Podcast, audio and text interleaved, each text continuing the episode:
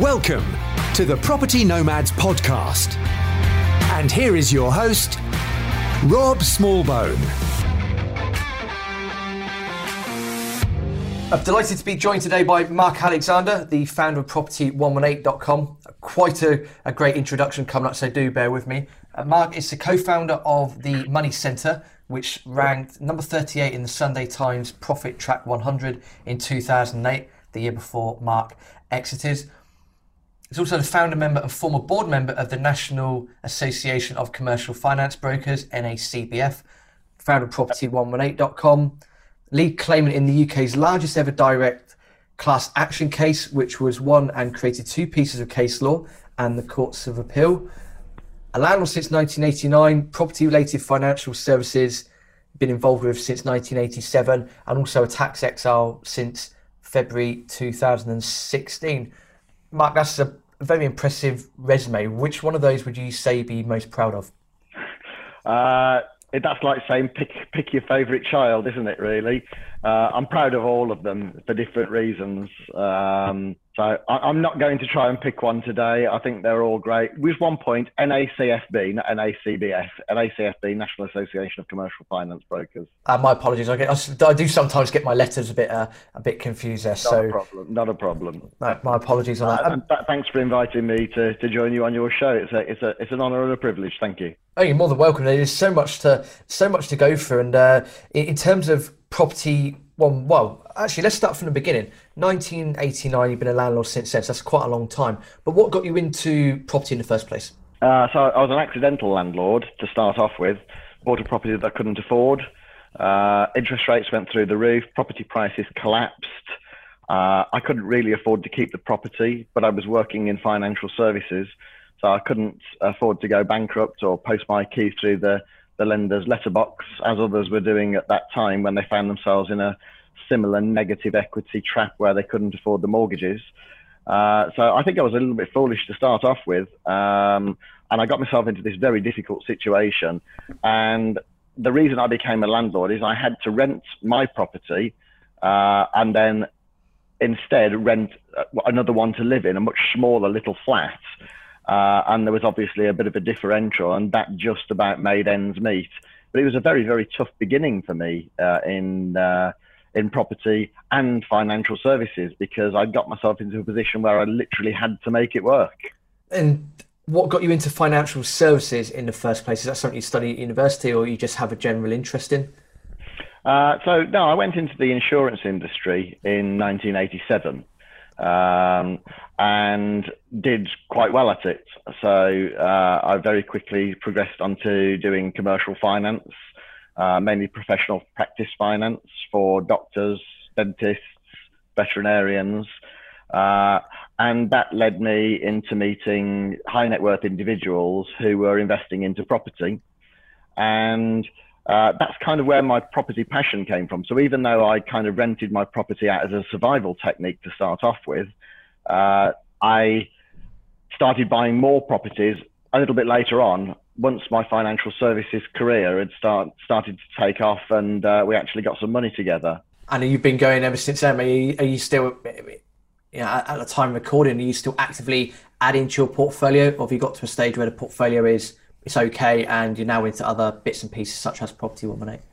No, uh, so uh, I've been divesting uh, since 2010.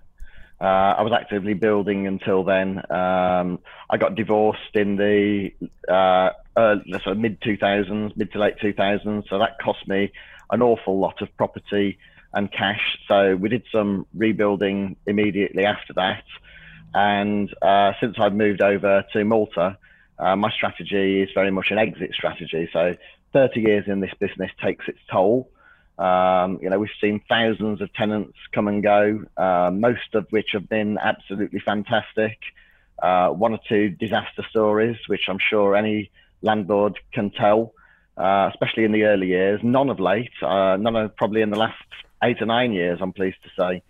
Um, but so yeah, I'm actively divesting now, and the plan is to sell one or two properties every year uh, as and when they become vacant. I've got a, a little financial model to decide whether it's worth keeping or selling them when they become vacant.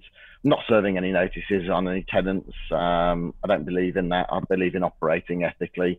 So some of my tenants have been there five, ten plus years, uh, and I'm very happy for them to stay. But when they leave, that, that's when I take the commercial decision: uh, is this a keeper or do I sell it? And the theory is that selling one or two properties a year will probably keep me going for as long as I might live.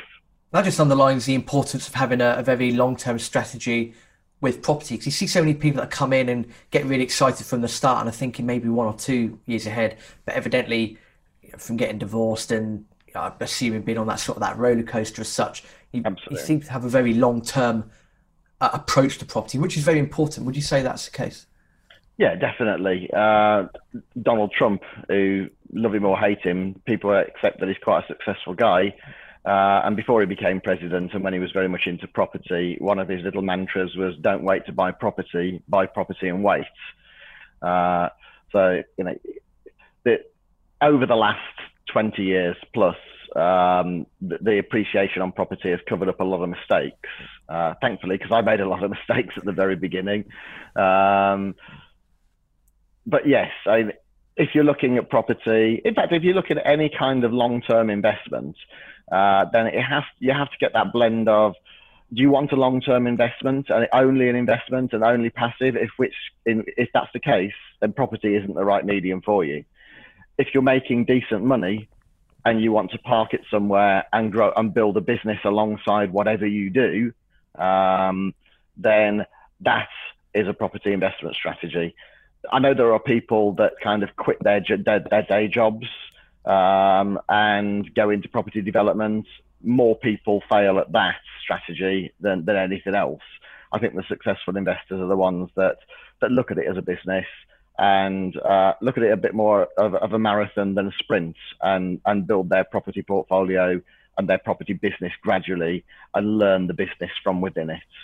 Long term is definitely advantageous and it's all, obviously in, in, in conjunction with market cycles. I mean, noticing that, say, being involved since 1989, I mean, that was just before, well, I was only just been born, but quite a big crash there, really high interest rates as well. So you kind of, accidentally or not, you kind of got into it the wrong time. Tell us a bit more about that recession in, in the late 80s, early 90s, and the effect that that had and what you saw through your own eyes. Okay, so uh, we'll start from 1990, which is uh, when the American bank that I was working for pulled out of the UK. Uh, and I started my own commercial finance brokerage uh, with a guy called Mike Woodfine. That was the Money Centre. Uh, and we literally had, I think it was 600 pounds, 300 pounds each we put in, bought two desks, a filing cabinet and a bin.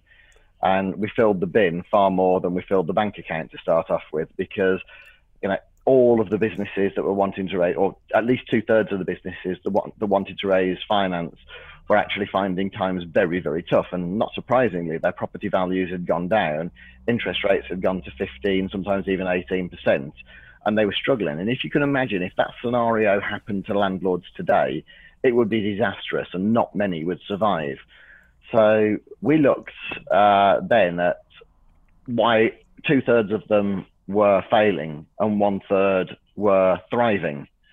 And the third that were thriving had very high levels of cash reserves. So they could tide themselves through the tough times, but they were also able to be opportunistic, predatory even, uh, and buy properties that others had unfortunately lost uh, for next to nothing because nobody else could raise the finance. Um, uh, and they were buying them really, really cheaply at auction, putting them back into working order, remortgaging them, and getting their money out. And this is before buy to let as a as a phrase or even a product even existed. It was sort of six years before, six years later that that came along. But Mike and I watched and helped a lot of those uh, successful landlords to build their property portfolios. And we learned a lot from them. We also learned a lot from the ones that collapsed because we did a lot of work uh, with insolvency practitioners to try and sort of mitigate the problems for those people as much as possible. So that's kind of where our appetite, and it's quite a unique sort of view on the industry in that we look at it from uh, four angles property, finance, tax, and law. and uh, I think that's quite quite unusual in the market to to come across individuals that sort of have a, a base knowledge of all of those skill sets. So that was very useful for us. As far as strategy goes, we didn't really have one as such. Uh, it was let's try and earn some more some more money so we can copy what the rich guys are doing, and then thereafter, uh, my friends jokingly called it our dustbin man strategy because we picked it up as we went along. That's a great analogy, and it's, it's, very important to always learn from successful people. As you say, you, you're monitoring people, working with people that were being successful in property, and you've pretty much copy and pasted, picked it up as you've gone along as well, and it's enabled you to be in the position that you are today. Absolutely, nobody's got a monopoly on good ideas.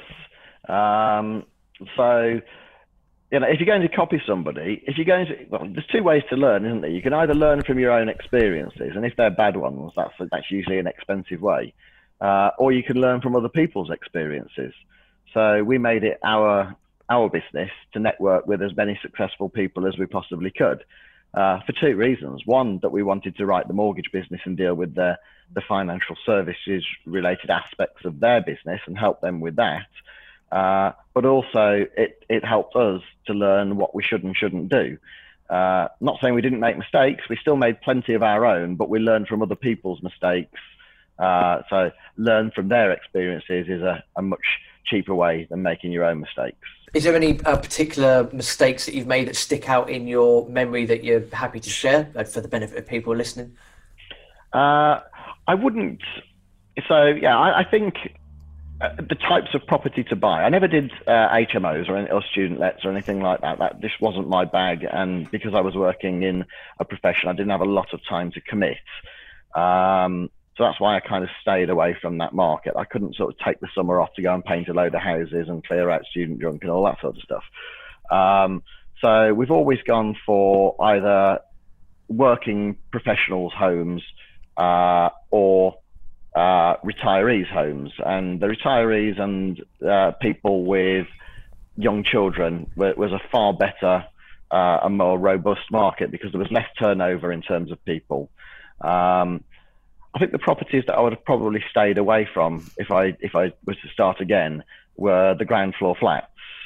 Um, because you know you look at them and on paper it seems like they've got a better yield, but when when you take off the service charges and um, the rental, so the maintenance charges, that reduces the yield quite significantly you've got effectively a depreciating asset because the lease is running out and you're going to have to pay all over again for the property to extend the lease at some point when it becomes unmortgageable. And ground floor flats, people tend not to want to leave the windows open uh, for security purposes, which means that you get more issues with damp, condensation, mold, call it what you will. Um, so they, they, they need to be refurbished and maintained more and they tend to have a faster turnover because you're appealing to a younger market. So you get the the boy meets girl scenario and moves into a, or wants to buy a big their house of their own and so on. So you, you tend I haven't really, really ever found that people stay in ground floor one bed flats for ten years, but bungalows and houses they do. And as I say, on paper they look like a lower yield, but the reality and the numbers have proven that the the return on capital, on the return on equity invested, has always been higher from those types of properties because of the longevity of the tenancies. So, in a nutshell, buying the right property in the right area, uh, ideally sort of houses, freehold, and so forth, has put your portfolio in a much better position over time. Yes, uh, but I've also got flats. Um, but as I said, if I was to start again with all of the learning experience, you asked me what my what my mistake was. I'm not sure it was a mistake as such because I've done well out of all of the properties, but I think that's more by luck than judgment because I've been in the right time. You know, I could not have predicted interest rates would have come down from 15% in 1990 to 5% in the in the noughties to half percent for uh, uh, you know, so a quarter to three quarters of a percent for the last 10 years you know that's a phenomenal drop. So that's that's certainly helped me, and the capital appreciation before that has helped me. Um, but as I said, you know, if you had the if you had the time machine and you could go back, what which properties would you buy over, which properties wouldn't you buy? Then I think the flats I would have given a miss to and bought the, the houses and the bungalows. Yeah, that, that's that's absolutely fair. And um, just actually rolling back to say 2006, 2007, because you've been lucky or in terms of who listens it's unfortunate to go through you know, two full recessions. Did, did you see any correlations between 1990, 1991 and then 2007, 2008? Um, were there any obvious market signs at all or did it just catch everyone off guard, do you think? Uh, I think the credit crunch, so the sort of 2007, 8, 9, uh, nobody foresaw, or maybe half a dozen clever people in the world that they've now made films about, uh, about shorting the market. I wasn't one of those clever people. I had no idea that was coming. And I think anybody who tries to claim that it was is uh, just trying to make a name for themselves nowadays. Um, if they'd have known they would have they would have sold all their properties and shorted the market the same as the other billionaires that did that. Um, so no, I didn't see that coming. Um, but it's been it's you know th- there are things that I've done prior prior to that which have worked in my favour. So uh, I remortgaged a lot of properties just before the credit crunch. Uh, now you could say that was luck. You could say it was sort of strategy because I was refinancing everything every three or four years anyway at, at for a long period of time. So I got myself some very, very good tracker rate mortgages uh, that are running anything from half over base to one and a half over base. Um, so, but is there a correlation between the two recessions? No, because one was a, boom and bust scenario uh, and interest rates broke it, and the other one was kind of a boom scenario where the banks went bust, not the property market. Um, and the low interest rate environment bailed out both the banks and the borrowers at the same time. I think if the credit crunch would have happened and we'd have seen 15% interest rates, then it would have been a disaster. You know, the financial model of the world as we know it would not exist in its current form. So a lot of people, in terms of where we are now with you know relatively low interest rates, is is pretty much enjoy it while it's here. But again, taking that long term view you know, obviously none, you know, none of us are, um, we've got this crystal ball in front of us, but you, is it fair to say that you would expect over time those rates to start creeping up once, you know, economic bits and pieces have been dealt with? Yeah, the Bank of England says that the, the natural interest rate is around 3%, and it's currently uh, in, in the current market, and it's currently uh, sitting at 0.75. Uh, so that was a few years ago, actually, that I read that statistic. Whether they've revised that since, I don't know. Um, I think interest rates, uh, no, nobody really knows. The, the, the, the, whole market and economies are very fragile at the moment. Uh, so I don't really know which way interest rates are going to go. Uh, we plan for the worst and hope for the best. I guess is the best you can do in a in such a uncharted territory, so to speak and that's why it's, it's fundamental to think about economics when you're thinking about property as well because it's okay going and buying x y z and you know you're all singing and all dancing but you have to take into consideration the economic circumstances at the time and try and use them to your advantage as best as possible. You briefly touched on uh, tracker mortgages there. Now i believe that's what made you the lead claimant uh, in this you know in the uk's largest ever class action case. So can you touch on a bit more about your involvement in that, why you done it, and, and the result. Yes, well, if you've seen the film Erin Brockovich, uh, that was a class action. That was, uh, and, and ours was the largest class action in the UK. Unfortunately, I'm nowhere near as good looking as Erin Brockovich, uh, so I doubt they'll be making a film about mine. Uh, and um, it's it's slightly less interesting to the average the the Joe public. But just the background to the case was uh, I had a, a, a 25 year mortgage, buy to let mortgage, uh, with the West Brom Building Society. And it was fixed for the first five years and reverted to a tracker rate mortgage for the remaining term. And that tracker rate was, I can't remember, X percent above the bank, the Bank of England base rate. So unless the Bank of England base rate moved, then my mortgage payments shouldn't have moved. But the Building Society decided that it was losing money uh, because it had done these deals before the credit crunch and that it wanted to change the terms unilaterally. So, you know, without both sides agreeing. So they added 2% to the interest rate margin. Now, that obviously annoyed a lot of people. There were 6,700 landlords affected by this move. Um, they particularly chose landlords that owned three or more properties, so they felt that they wouldn't be protected by consumer legislation. And they they wanted just to make more money, but they, obviously the landlords didn't agree. And we said, well, that's a breach of contract. And our lawyers said, yeah, that certainly is a breach of contract. Uh, you can sue them. Um, but we started off by making a claim to the financial ombudsman, and they dismissed the claim. We then went to the High Court. We raised £350,000 to take the claim to the High Court, and we lost that one as well to start off with, um, which was a bit of a, a, disaster, but we had to keep going. My mortgage, my personal mortgage that was affected, it was only one, and it was for £73,000. So 2% extra on £73,000 wasn't a lot of money. But my fear was if this building society was allowed to get away with this, that all the other mortgage lenders that have lent billions, possibly even trillions on buy to let mortgages could follow suit. And there were lots of people that shared that opinion. So we raised even more money, so in total £650,000, and we took it to the Court of Appeal, uh, where there were three judges sitting on the case. Um, we added to our legal team by bringing in a top QC who had already sort of created some of the case law that we were reliant upon. Uh, and the, one of the three judges was Lord Leveson. You may, may, have heard of the Leveson report. So, very high ranking judge. In fact, all three judges were very high ranking judges. I don't think you can get any higher ranking judging judges on the panel. Uh, and our claim or, or our, our claim actually split into two parts because but what the building society was saying is that they could call in the loans with 30 days notice if they didn't if they lost the first part of the case.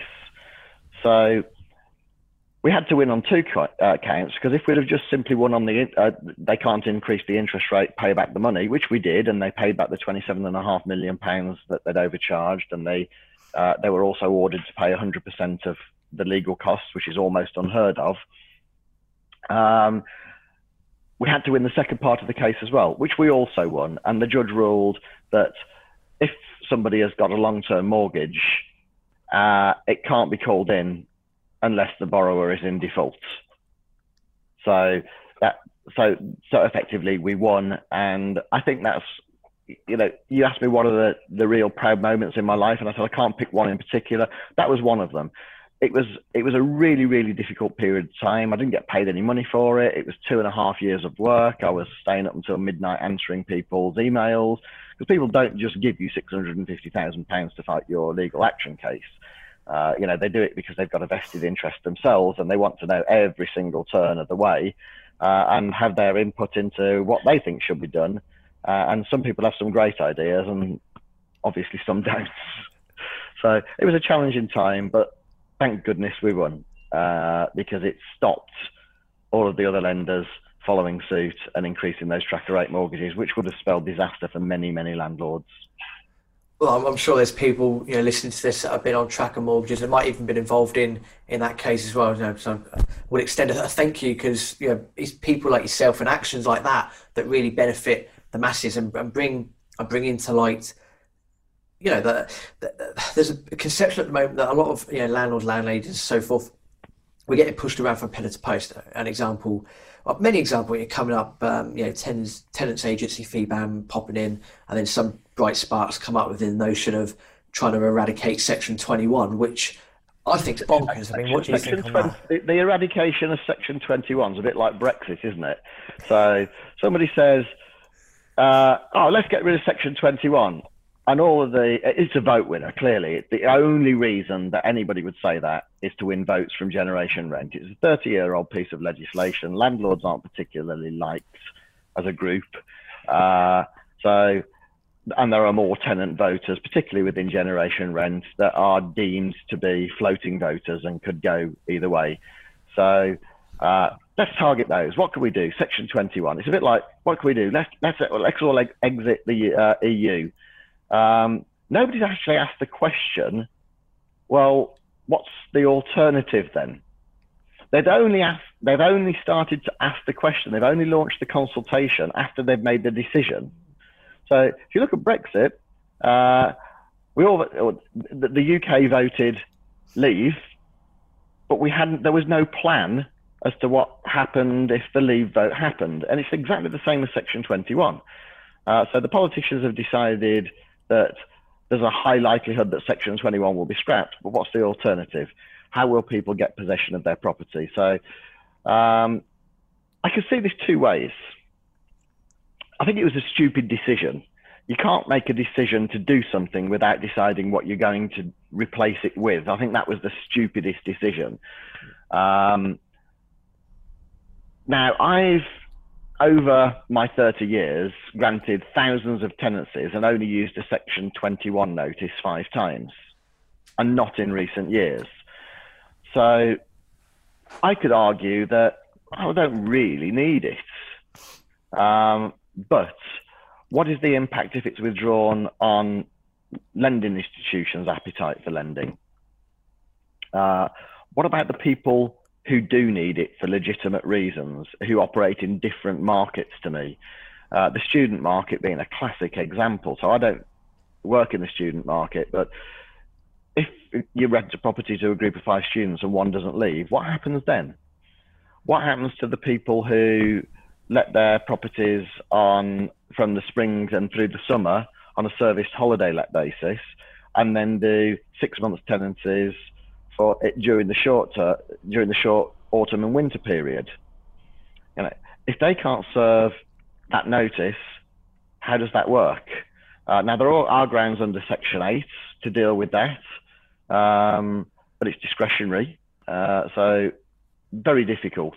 So I think the biggest mistake with tampering with Section 21 is not knowing what they're going to replace it with, launching the consultation after they've decided to make the decision. And in, in terms of, you, know, you touched on it then, short sightedness is, is such a great way of putting it because you know, where we're in this revolving you know, cycle of every what, four or five years, or whatever it is, you know, you're going to be beating around from you know pillar to post, governments make change and so forth. Now, I've never had to do a Section 8 before, but from people that I've spoken to that have, I understand that even that process can be quite long-winded. So it's a very valid point you make. It's if you're going to come up with a suggestion of, well, let's get rid of Section 21, okay, but you need to have at least you know option A, B, C. This is what we're looking to change it with, not just oh yeah, we need votes. Let's get rid of Section 21 and increase more misery on landlords and, and ultimately, to an extent, tenants at the end of the day. Um, well, will just read if if it's not resolved satisfactorily. And I think this is why the government is now realizing that it needs to look at the consultation and,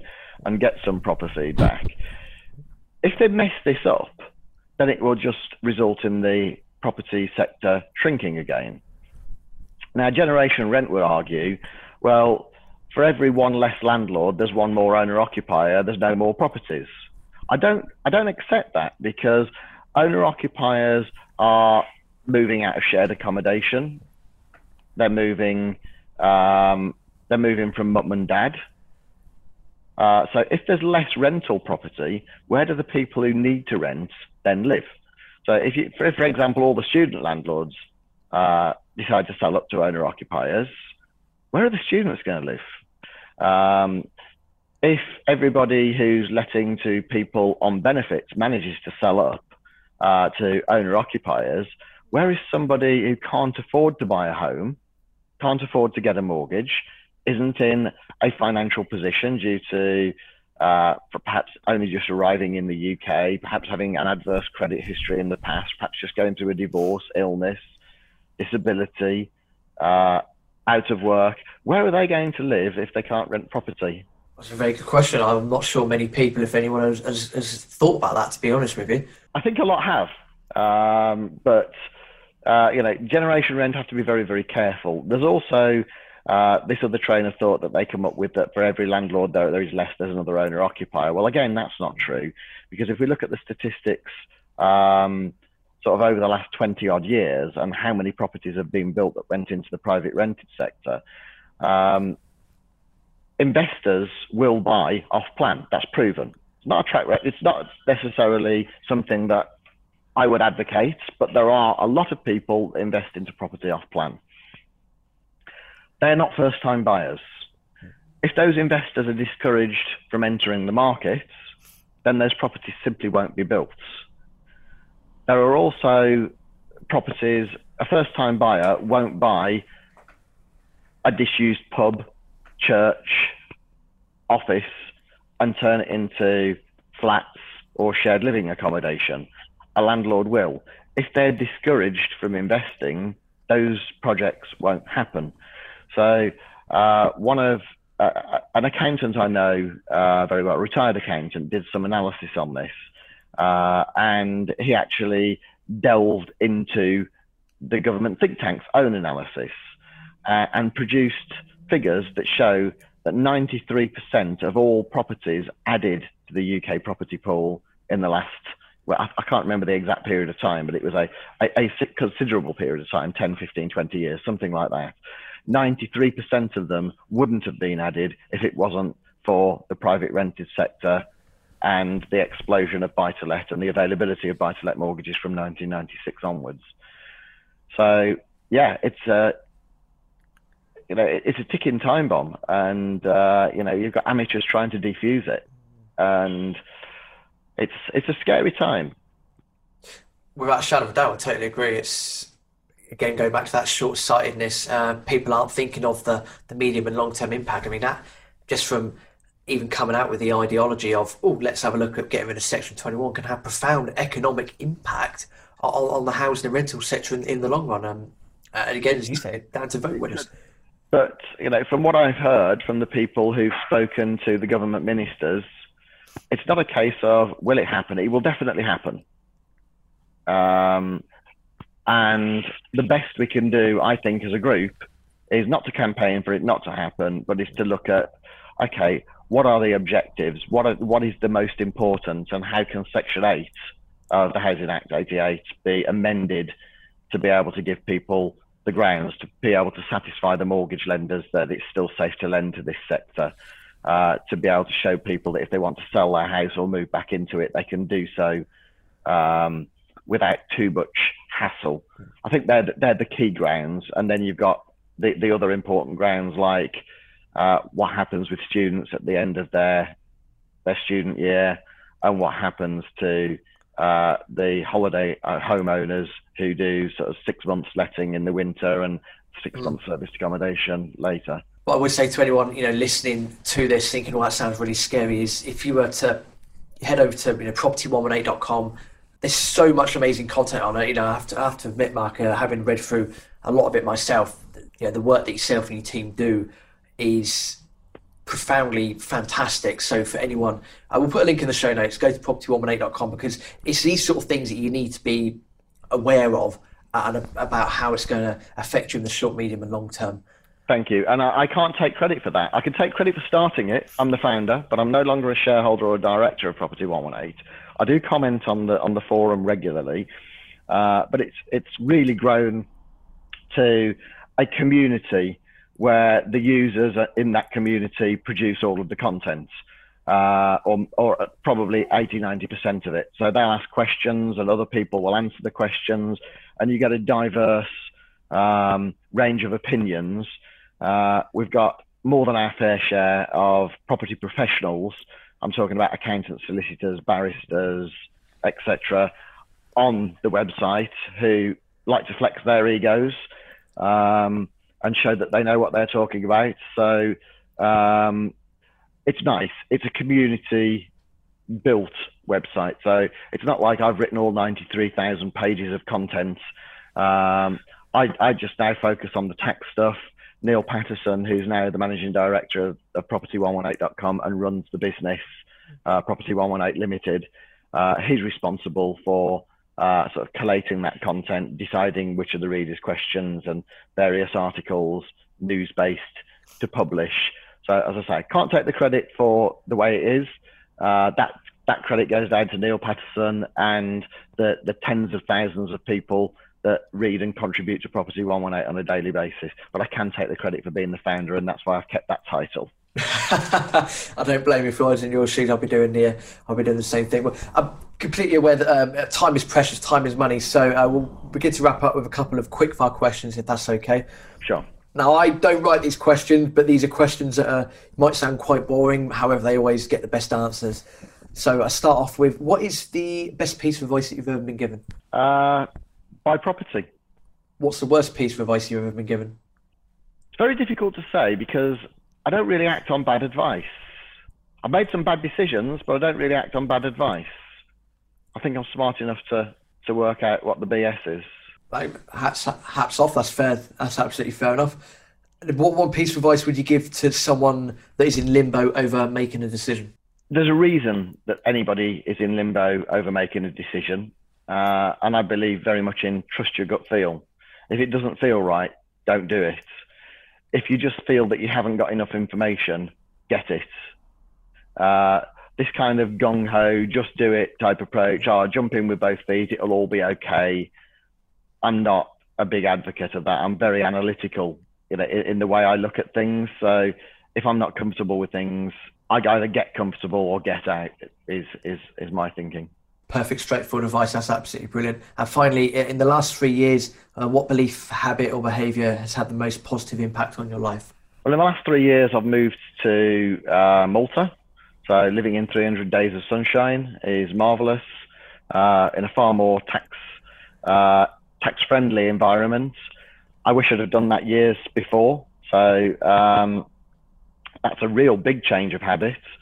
Uh, it's it's enabled me to see more of my friends and family, which seems like a weird thing, but uh, you know, paying for them to come over on holidays, you know, with the with, with the additional benefits of the, the, tax system that I've got, I can afford them now to to buy friends and family tickets to come over on uh, uh plane tickets and spend more time with them. Uh, you know, previously you spend an hour or two with your folks over Sunday lunch or what have you. I now get to spend you know a week or two two, three, four, five, six times a year. So that's great. So I see a lot more of my friends and family. So I think that's a habit that I've built over the last three years, and I'm really proud and pleased I have done, and wish I'd have done it many, many years ago. Oh, that's really insightful. Uh, thank you uh, very much for sharing that.